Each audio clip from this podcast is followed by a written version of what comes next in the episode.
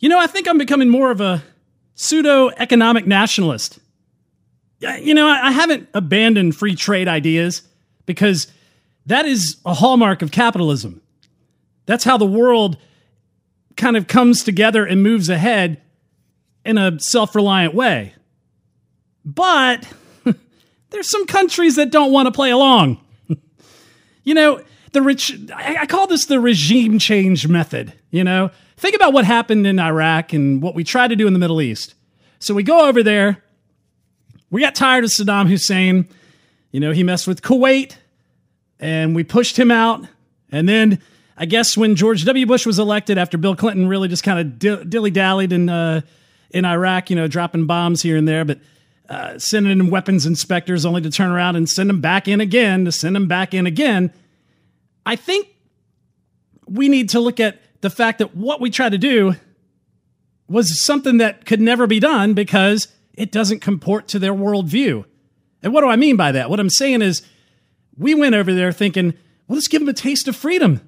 You know, we'll just remove the regime leader, Saddam Hussein, and then what will that do? They'll be able to set up a government and govern themselves, and we would be able to give them a taste of freedom and they would welcome it. Eh, not so much, especially when their religion does not allow that. it's the governing authoritarianism is so tied to their religion that it was pointless to even try that. So we have to look at that in the same way as how we deal with our uh, economic relationships with other countries. You know, I'm mainly talking about what's happened with China. You know, with China, we thought, let's just create a new economic relationship even though they're complete communist. Because maybe then, you know, like with Russia, they could get the Levi's blue jeans and the Dallas TV show dramas and the Nike shoes, and that will bring forth capitalism, which will bring forth freedom. The problem is their worldview, even though we're looking at it from a numbers game, wow, we got all these people in China. They've got a huge population, new market. All these companies in America could benefit from all those new customers. And then they can manufacture parts of their industry supply chain line through China, bringing down cost, adding new employment at low levels, and then producing items on the cheap. Yeah, not a good idea when you're dealing with a communist country that wants to destroy us. So, what do they do? They take the capitalism and then they infect it with their communism. So then what you're seeing is businesses on the outside doing commerce with the United States, but they're all state owned. They're all run by the government. And the government uses that economic success that they uh, gained from being a world partner in trade, and then they start stealing military intelligence and they start stealing uh, trademarked ideas and intellectual property. That's the problem. We, you know, it's it's kind of like what happens when you, you know, you're trying to date the hot chick that's maybe above your pay grade, you know? Maybe you're punching above your weight. You want to take her out. She's really hot. She's smoking hot and she's fine. And you decide, hey, let's go on a date, you know, or I'm, I'm going to buy you the lobster for dinner tonight, baby. You know, or you're going to give her a, a, nice gold diamond ring, or you're going to pick up the bar tab. Yeah, that chick down there, yeah, her, her tab's on me. Guess what? She's still not sleeping with you. That ain't happening. You ain't getting any tonight, brother. And that's what's happening economically with, with trade. You know, China's definitely not above our weight by any means, but they don't have any interest in us. And so, what we really need to be doing is creating coalitions of nations that we can have this free trade with. Yeah, let's work with India. They seem to like to move in a capitalist manner. Let's work with Vietnam. Let's work with, you know, some other, some of these other nations. Maybe we can find somewhere in Africa that that wants you know, that has is pushing for some sort of freedom and would love to have industry brought into their end because guess who's dealing all in Africa right now? That'd be China. China understands that they can buy Africa off, that they can con- they can conquer Africa pretty easily. And so these are things we need to think about. We need to think about whether or not we are going to uh, do business with somebody, what's the purpose of doing business? Do we see a, a move within their country for freedom? Like, do we see a Hong Kong situation? If that was on a national level in China, then maybe we could do something like that. That's what I'm talking about. You look at places that are yearning for freedom, that's what Russia originally started to do. They were yearning for freedom, and then the collapse happened, and then everybody ran in. The problem is the vacuum cr- uh, happens, and we allow the dirty players to get in. Russia falls apart. We've got all these oligarchs coming in, running the show, basically. You know, Iraq falls apart. Now you got Al Qaeda, you got all these different factions. That's the problem is the vacuum happens and we don't fill it with something good, but you have to have a vacuum that's willing and longing for freedom. You can't have a bunch of authoritarians on the outside of the vacuum going, hey, mm, take this country over. That's like, you know, it's very tribal. That's what happened in, in the Middle East. It's what happens in Africa. So we need to be thinking about that on an economic level. Some manufacturing should come back to the United States if it's if it makes sense. Some should stay in some of these other countries if these countries are on the same team, if we're seeing eye to eye. But we should not be doing business with China. Shouldn't be doing business with Russia. I mean, we really, and we shouldn't be doing any business with Iran. I think we figured that out. I think those three, you know, but maybe Brazil, you know, they seem to long for freedom. So these are things that are pushing me to a pseudo uh, economic nationalist. I'm not a nationalist by any sense, but I think we need to be selective with who we're doing business with, who we're doing trade with. And I think Trump is kind of tweaking those things for us. And th- that's one of the byproducts of the Trump era that I do embrace. So I'm Adrian Slade. It's the Adrian Slade Show. The presidential motorcade had just passed through heavy crowds in downtown Dallas. Destroying the media lies and dismantling the narratives. One story at a time. It's the Adrian Slade Show. One of the things we need to be looking at with China is what's happening right now. It's the Uyghurs. The Uyghurs are the Chinese uh, Muslims. They have been escorted off of trains and they're they're forcing them into labor camps. There's video. It's the craziest thing where they they've shaved all their heads. They have them down in a crouching position. You see the military people. Uh, somebody got a drone in there somehow to videotape all this. That's how we found it. But um, yeah, it's like a it's a Holocaust in China. Now, we know the Uyghurs are probably in line with radical Islam, and maybe that's one of the reasons why China's doing it, but maybe it's not. Still something that you can't look past. Now, this is from Griffin uh, Gulledge. Is his last name. He's actually a professor. Uh, he, uh, not a professor. He's a he's a preacher. Actually, that's right. He's a uh, uh, director of marketing and communications. He's a preacher. Um, he's the one who's been talking a lot about this, and he went on a little Twitter thread. He said China's committing one of the grossest acts of human rights violations in modern history, and we aren't even saying a word because it financially benefits most of the rest of the world.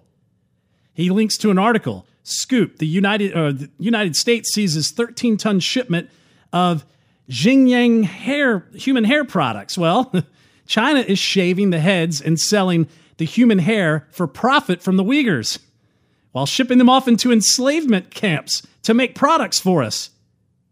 Not only that, China is harvesting their organs. This is from Business Insider. Um, China is harvesting thousands of human organs from its Uyghur Muslim minority, a UN human rights body hears. The UN Human Rights Council heard on Tuesday that China has engaged in widespread harvesting of human organs from persecuted religious and ethnic minorities. Now, he goes on to say, We like to say that we're better than the Nazis, but if, if we were in Germany, we would have been Bonhoeffer. This is our Holocaust. What are we doing? I don't know. He said, Our ambassador's speaking out on this. Children are being put into detention camps, stolen from factories.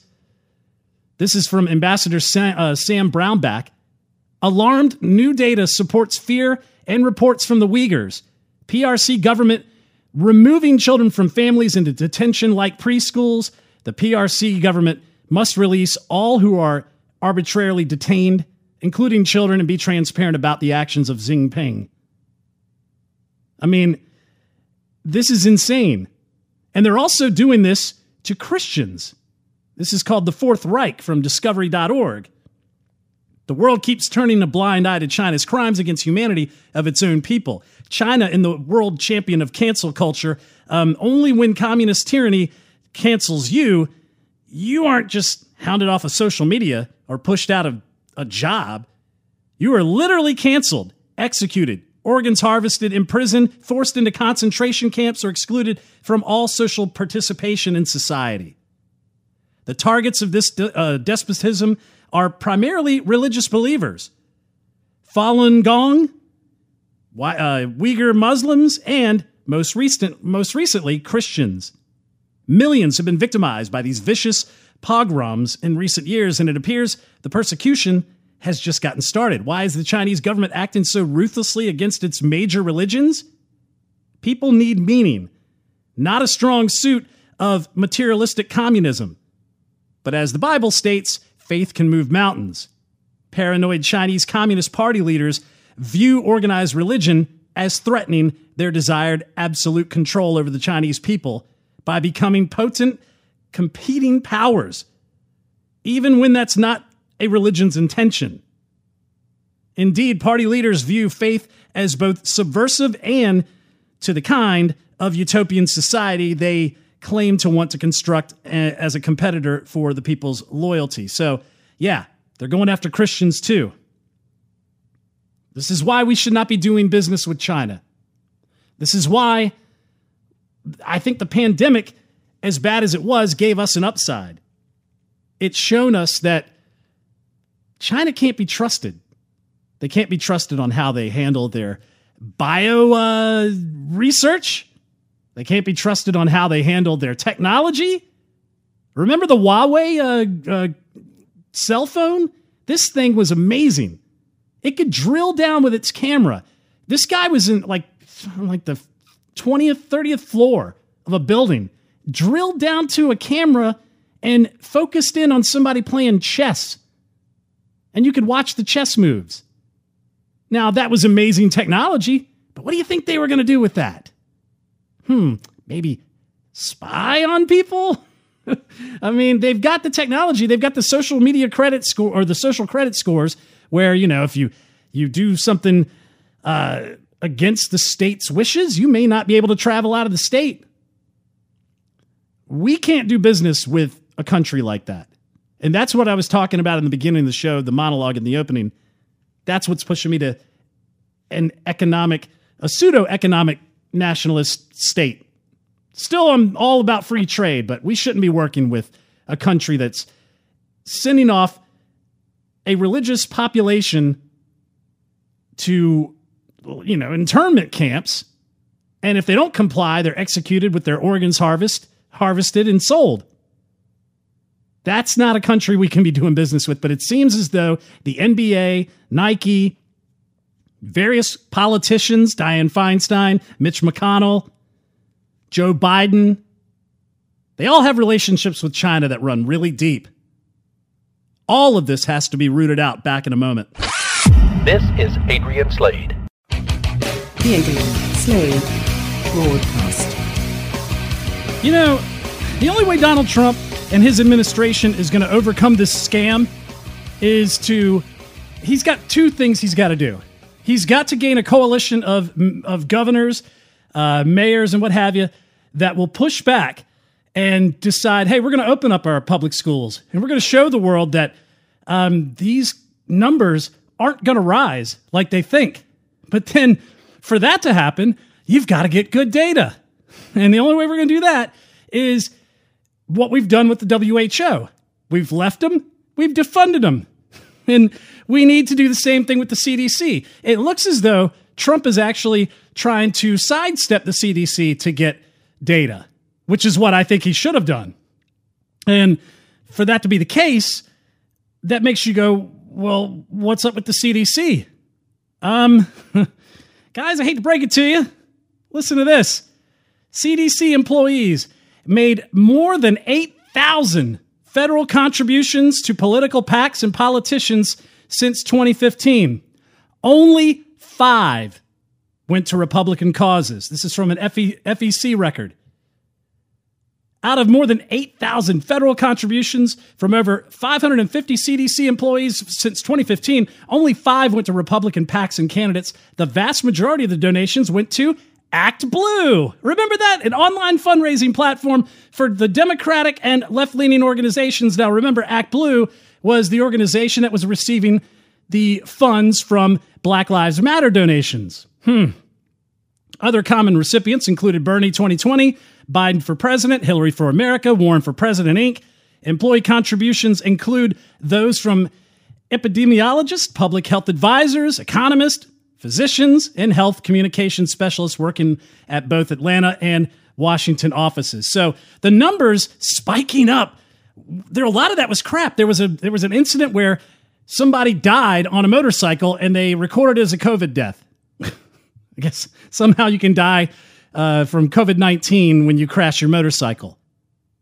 And then, of course, in Florida, they're saying there was certain counties had 100% tested positive. Not even one came back negative. That's a hell of a probability chart. That's a, you know, flip a coin a couple times, you're not going to get it 100%. So the data is, it's always been incorrect. It was incorrect when we had the Imperial College, the climate change organization that tried to give us the statistics to institute the lockdown back in March. And it's crap now when it's coming through the WHO, the CDC.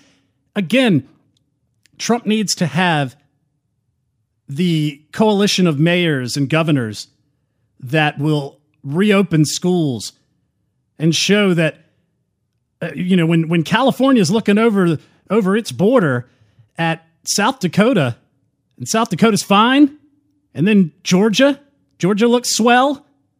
Suddenly, some of these other states are going to be like, ah, we kind of want to open up too.